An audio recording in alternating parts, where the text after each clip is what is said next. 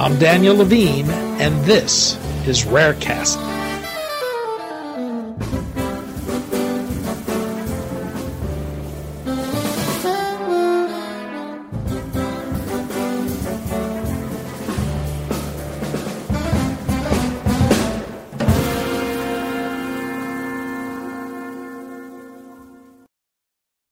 For rare disease patients and their families, genome and exome sequencing may identify mutations that may be drivers of a condition, but nothing more.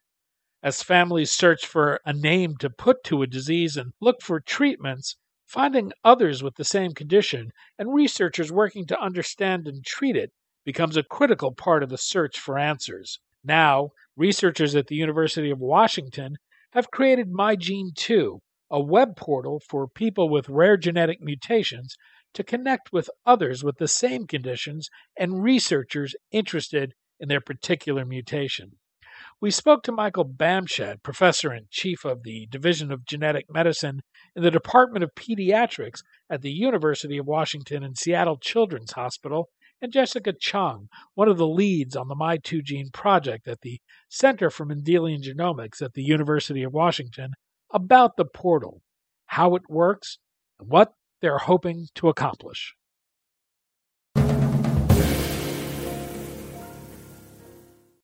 Michael, Jessica, thanks for joining us. Hi, Daniel. Glad to be here. Yeah. We're, we're going to talk about MyGene2, the online platform you've developed, but perhaps we can begin with a problem many families with a rare genetic condition face today. Our ability to perform genome and exome sequencing is ahead of our ability to understand the results. How unusual is it that a family will learn of a mutation through such testing, but not get a diagnosis? Um, well, I think you have to take a step back. So when you're using exome sequencing in a diagnostic or clinical setting, um, laboratories can only report out what they can interpret. So they can only interpret variants that are found in genes that are known to underlie a, a disease.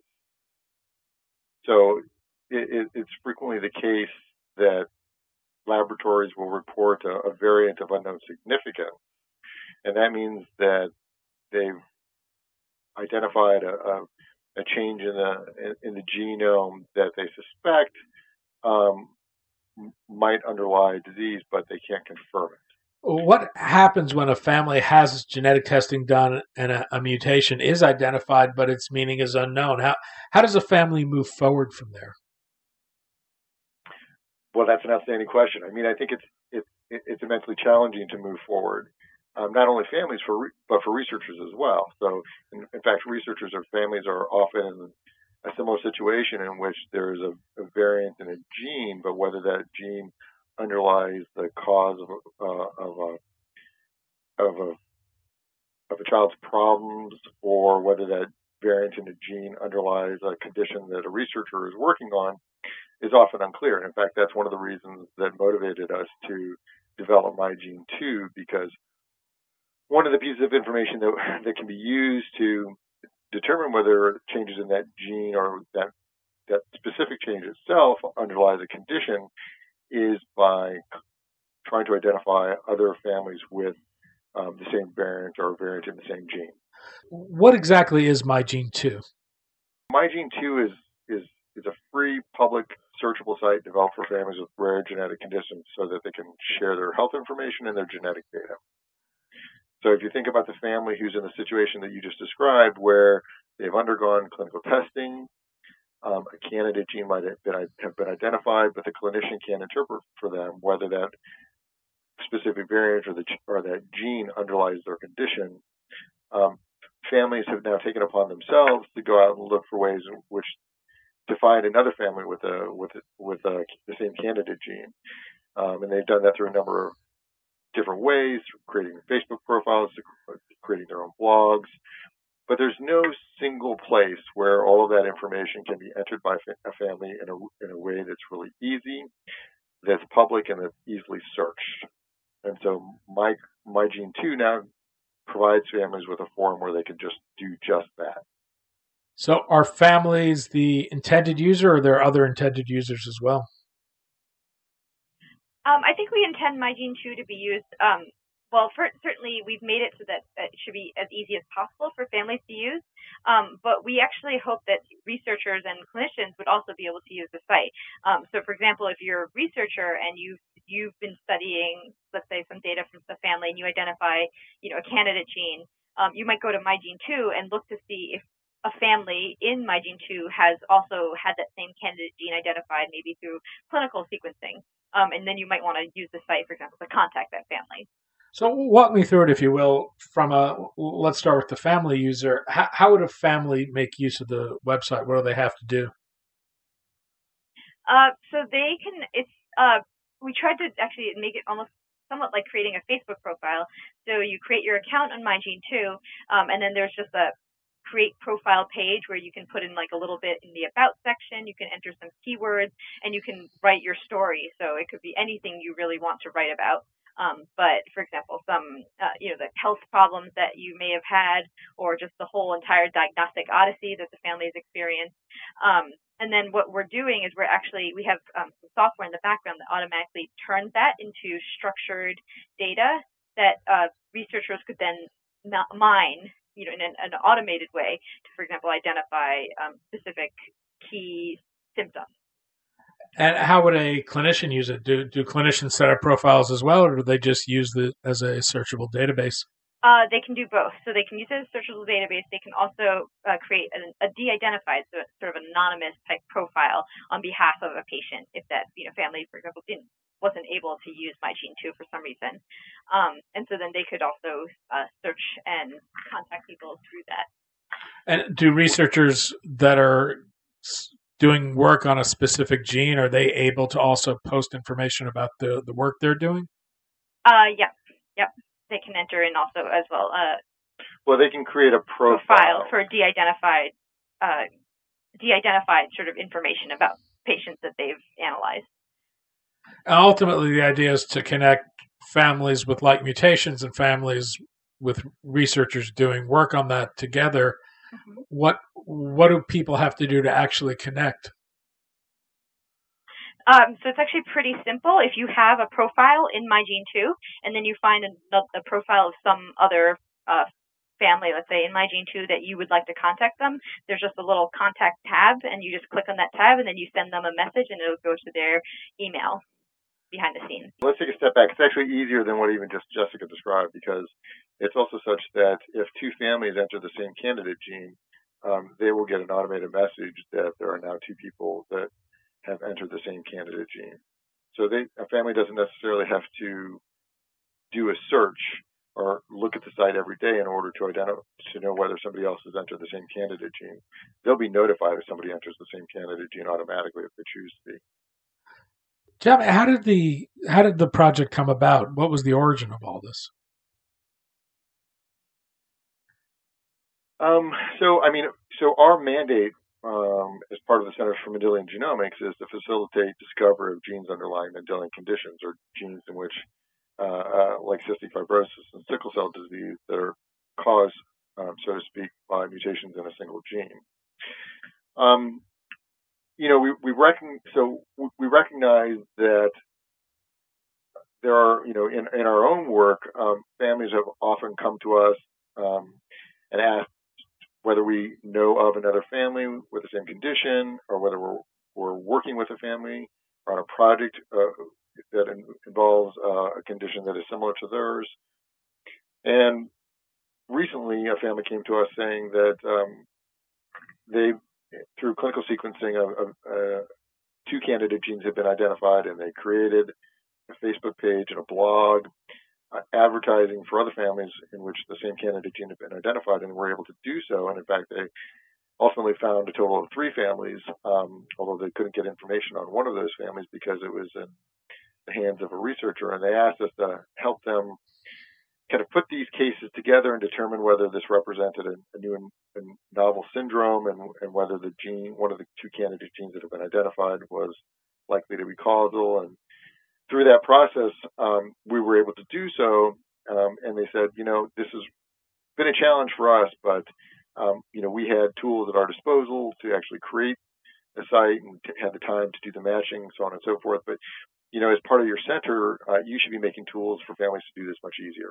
And so we took that to heart and uh, created MyGene 2. I'm always impressed at how scientifically literate these families become uh, on a very fast learning curve. But how much scientific knowledge does someone need to actually be able to make use of this site fully? None. I mean, we we we've made it very as easy as we possibly could make it. In fact, um, a, a family can literally transcribe exactly the report that they received from their care provider. They can copy down the results that they received from genetic testing from their care provider or a lab, um, and, and enter all that into MyGene 2. So it doesn't really require any scientific expertise, and you know we're available to help them, and we've been doing so to date. And before, I just want to mention one other comment is that this MyGene 2 kind of converts a lot of the information that families enter into structured information. And that's not really just so researchers can determine whether the, that the information is of use to them. It's also to help matching because we know that a lot of matches are made between families, um, between families entered by clinicians and researchers that are inexact. And so using the language that families enter and converting it into a standard vocabulary that clinicians and researchers can use in making matches um, is one of the reasons that we do that. Before I sit down to use the system, are there certain things I'd want to have with me? Yeah, it would be useful to have. Um, so, if your doctor has, for example, written up um, something like a description of your condition, that would be great. You could also just write in sort of the symptoms that you experience as you have experienced them. Um, and then the other thing would be if you had received genetic testing and you had been told that you had a variant that either unknown significant or they suspect that the variant is causal or even they know the variant is causal, um, that usually uh, they'll give the doc your doctor um, a genetic test report. And so if you get a copy of that, the information in there, it can be like essentially directly typed in into MyGene 2. And we have like a little guide, a visual guide that'll show you so which pages to find different pieces of the information on the in the test report. Ultimately, the idea is to connect families with the same genetic mutations together and to clinicians who have worked with patients with the same genetic mutations. I, I know the system is young, but have there been any success stories yet? Have you been able to match families with other families or clinicians yet? Uh, not, not through MyGene 2 yet, but yeah. there, there's, you know, we, we just launched it a couple weeks ago. So there's only about 90 families in there. Um, and the power of MyGene 2, it really comes from comparing large numbers of cases. So, you know, despite, re- regardless of how well it's designed and um, how well we, we develop matching algorithms and try to collect data from other sites well in order to do those matches, the real power of MyGene 2 and the real success of tools like MyGene 2 is going to come from people being willing to enter their data. So w- once there are hundreds, if not thousands, of families using it, using MyGene 2 um, or other similar tools, uh, you'll start to see lots of matches. What do you hope the ultimate payoff for MyGene 2 will be? I think it's a couple things. Um, as you know, obviously for the Center for Mendelian Genomics, our mandate is to discover new genes for uh, new genetic uh, conditions. So obviously, we're hoping that we would be able to um, take advantage of information that we and other people are sharing um, through MyGene2 to identify new genetic conditions and new genes. Um, for families, uh, ideally, this will really hope, hopefully help them eventually get a diagnosis more quickly uh, because they can, if they match with another family that has the same condition or a researcher who's been studying that condition, um, that will really help uh, hopefully speed the process to making a making a discovery, which then gives them a diagnosis. I mean, another way to look at it is that um, you know, we, to date we've described about 8,000 of these single gene disorders, and we found the genetic basis um, uh, of only about 4,000 of these. So there's still at least 4,000 more disorders for which we don't understand what is the genetic basis. Plus, we, we think that there are probably thousands more genetic conditions that have yet to be fully described. And these conditions are very rare. And ultimately, the only way to find, to find the genes underlying these conditions is to identify multiple families with these conditions. So MyGene2, we think, can go a long way toward identifying families with these conditions, if not facilitating discovery. The other thing is that, you know, as Jessica mentioned, there's there, you know, we know that most families that undergo exome sequencing um, don't reach a diagnosis. And right now, um, these data sit siloed, you know, typically uh, either at the providers who did the exome sequencing or at the institutions um, where the providers are that order the test. And so, um, you know, what we would hope is that not only can families discover, contribute to the gene discovery process, but everybody who's undergone exome sequencing who didn't get an answer um, can get their own data and put it into MyGene2, and ultimately dramatically improve the diagnostic rate of exome sequencing. Michael Bamshad, professor and chief of the Division of Genetic Medicine and the Department of Pediatrics at the University of Washington and Seattle Children's Hospital. Jessica Chong, one of the co leads of the MyGene2 project at the Center for Mendelian Genomics at the University of Washington. Michael and Jessica, thanks so much for your time. Sure. Thanks.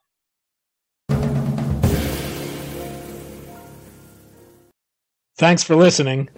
For more information about rare disease and to connect to the rare disease community, go to globalgenes.org. To keep up on the latest news and trends affecting the rare disease community, be sure to visit raredaily.org. You can subscribe to the Rarecast RSS feed through raredaily.org or through SoundCloud, iTunes, Stitcher, or your preferred podcast manager.